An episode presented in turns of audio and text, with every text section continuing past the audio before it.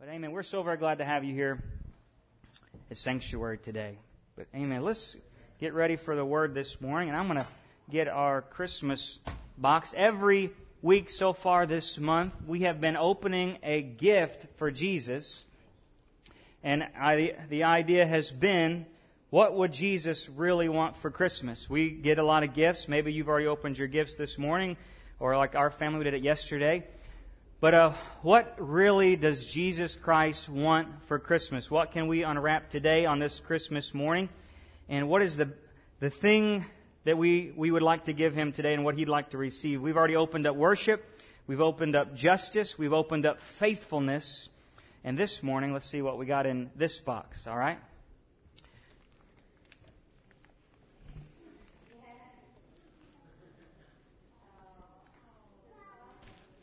I don't know if anybody can read the balloons, if it's going to go in front of the projector.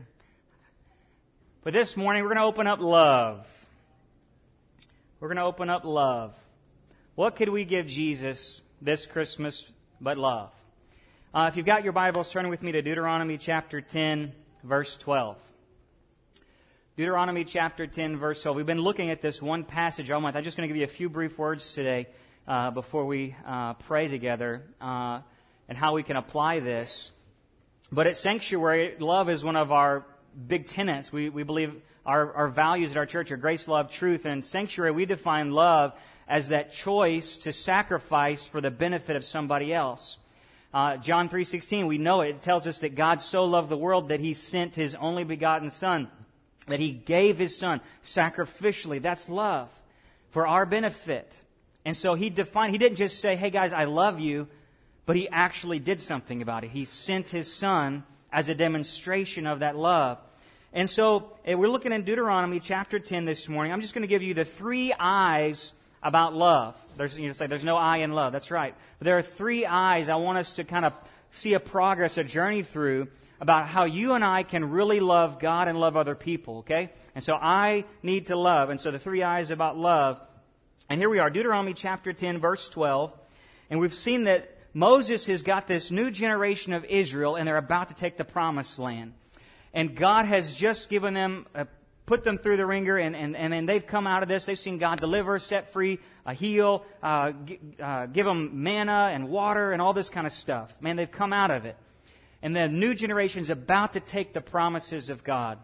And Moses takes a moment and says, Hey, let's press pause. I'm going to tell you all the rules and regulations so you'll remember. I'm going to give you the law again. And so Moses rehashes all of the law. And but then he gives them this part in Deuteronomy chapter 10. He says, What I really want you to get, though, while I gave you all these rules, I want you to get something. And so here's here. Let's going to read through these, this little passage here a little bit. But just I'm in Deuteronomy chapter 10, verse 12. If somebody's there, somebody say Amen. amen. All right, very good. Moses gets the same conversation. He says, God saved you. He's given you the commands. He's given you his commissions. But what does he really want from you today? Verse 12. Now, Israel, what does the Lord your God require from you but to fear the Lord your God, walk in all of his ways, and love him, and serve the Lord your God with all of your heart, with all of your soul. And we know that Jesus takes this same passage later on in the New Testament. But from the very beginning, out of their journey of Egypt, and even in Deuteronomy chapter 6, God says, I'm commanding you to love me.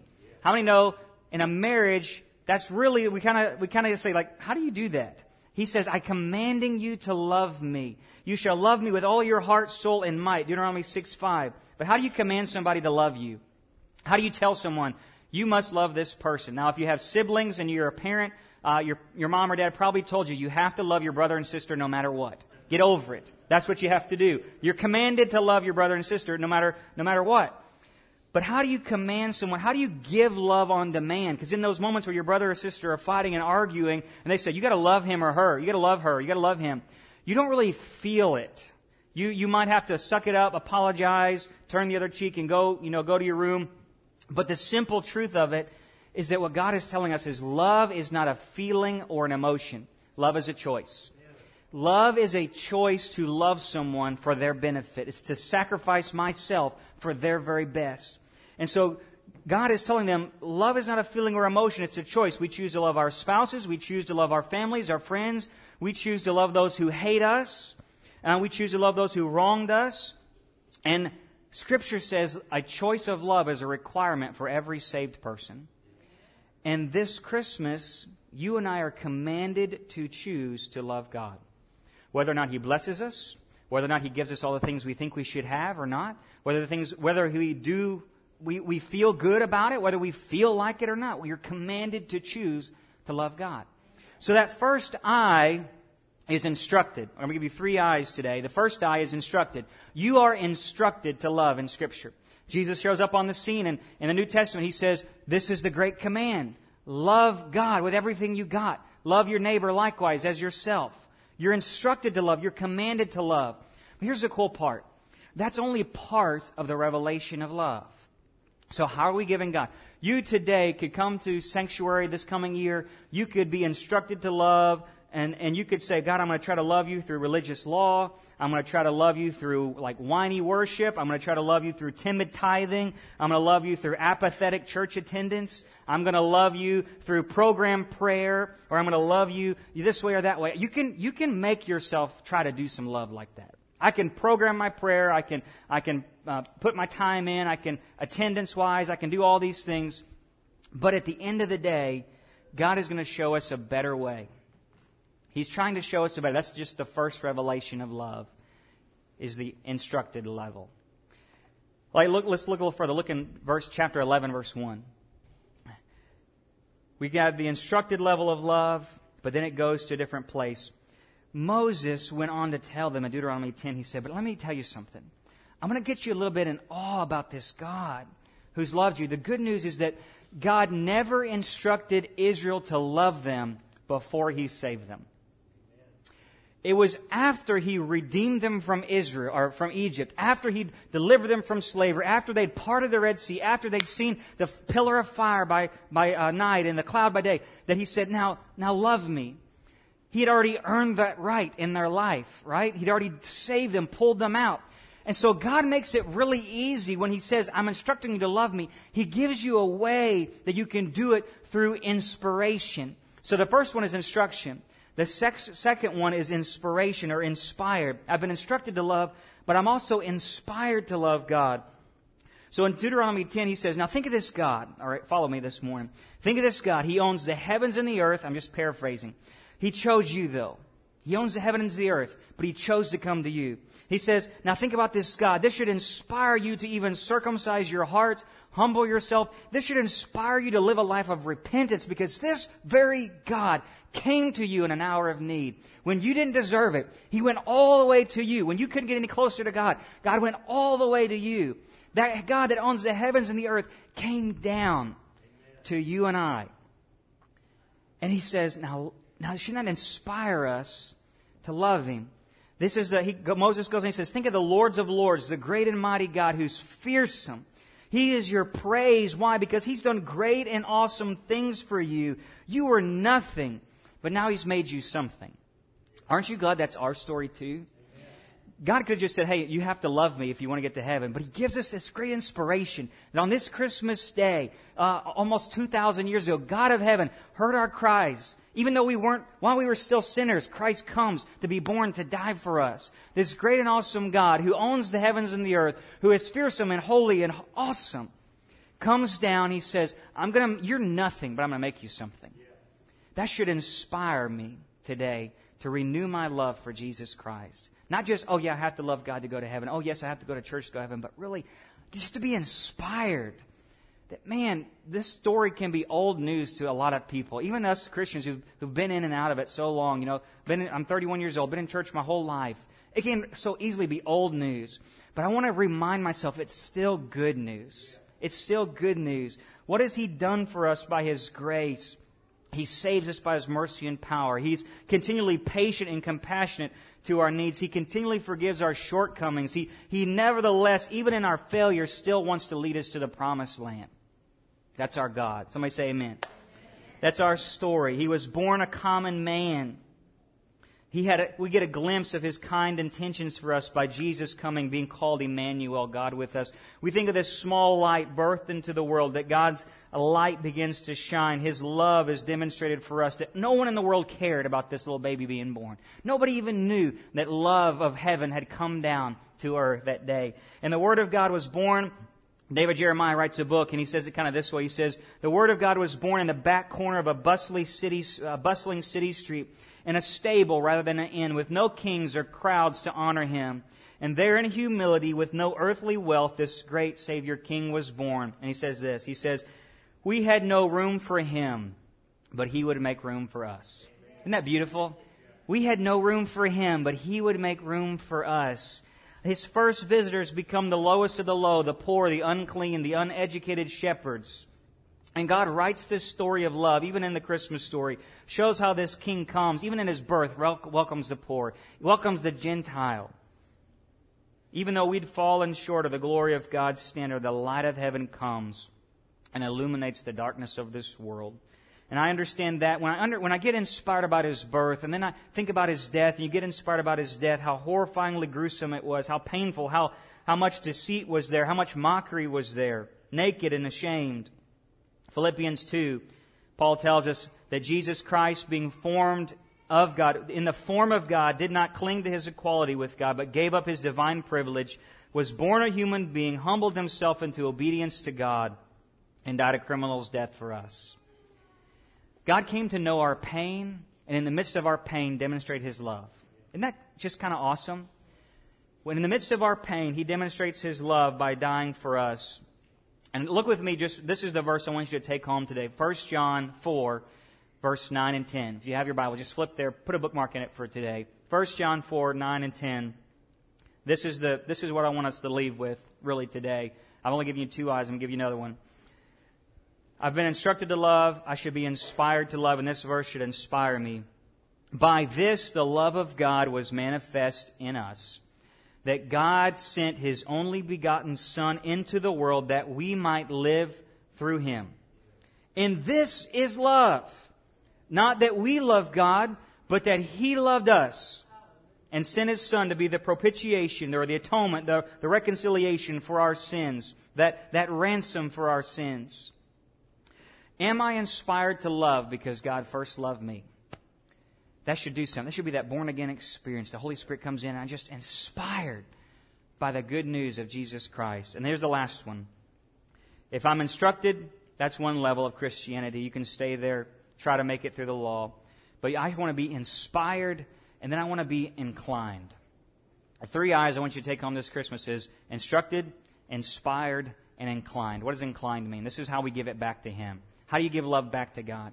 You see, it could just stay in the inspiration level and say, wow, this is awesome.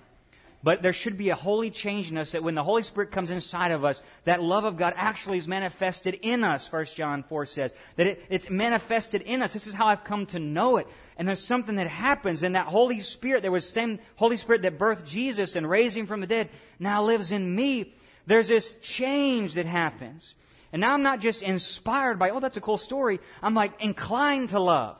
I have to love. It's something that happened in me. And this love now becomes my second nature. It's this inspiration now has turned to inclination. And so many people just want to stay in the inspiration part, but it changes me and moves me to be inclined to loving and to love others. And this love births a spiritual change in me. We want to go from inspiration to inclination today. 1 John 4 19, he goes on he says, We love because he first loved us. And if someone says, I love God and hates his brother, he's a liar. For the one who does not love his brother whom he's seen cannot love a God who he has not seen. I'm inclined to love and be gracious to you for every wrong because God's first loved me. That's how it works. I choose to forgive you because I've been forgiven.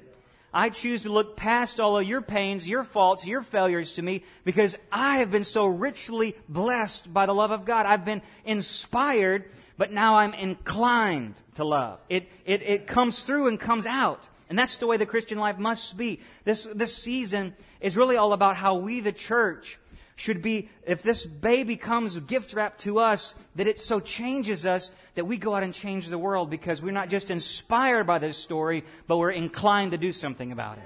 We're, we have been not just instructed in the Word of God, but we've been inspired and then inclined to become it. Amen? And so I'm, I'm inclined to love to, and to be gracious to you. I'm not just instructed, but I have a Holy Spirit inspiration that led to a Holy Spirit inclination to love you. That's good right there. That should be a Facebook post or something. I'm not just instructed, but I've got a Holy Spirit inspiration, which leads to a Holy Spirit inclination. And that's what loving God looks like. If you want to really know how to love God, here it is. It means I choose to love my family and my friends and my neighbors. I choose to. It means I choose to make things right with my spouse daily and let no argument divide us. That's how I love God. It means choosing to love even when those who've hurt me so deeply, when those who let me down, when those who talk bad about me, or those who never ask for my forgiveness, I still choose to love and forgive. That's how I give God love this Christmas. It means I choose not only to forgive on the inside, but I choose to make amends with somebody. I choose to restore that relationship to harmony again, even when it's painful. That's how I choose to love God this Christmas. I choose it, I choose forgiveness. I choose reconciliation. I choose to move forward because God has moved forward in my life. God pursued me when I wasn't pursuable. I choose love because I'm not just inspired by it, I'm inclined to do it. That's because Luke chapter 7 verse 47, it means I realize I have been forgiven much, so now I love much.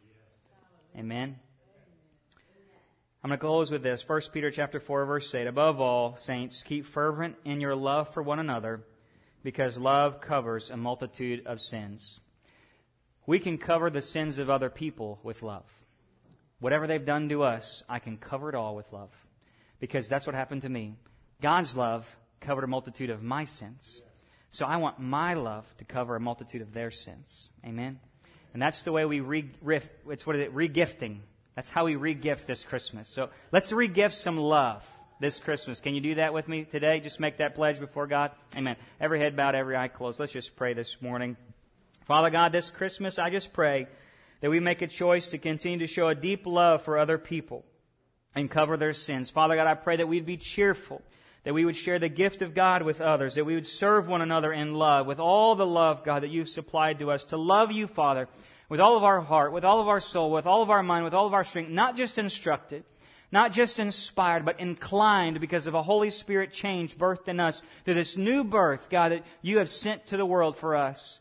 And God, that we would love our neighbors as ourselves. God, not just to be cliche, not just to make it old news, but God, that it always would be good news that has changed my heart, that I would have all the levels of love in me, just the instructed, I want to be instructed love. I choose it. But God, I want to be inspired by the Holy Spirit revelation to it. And God, I want to be inclined by the power of the Holy Spirit living within us, Lord, to love.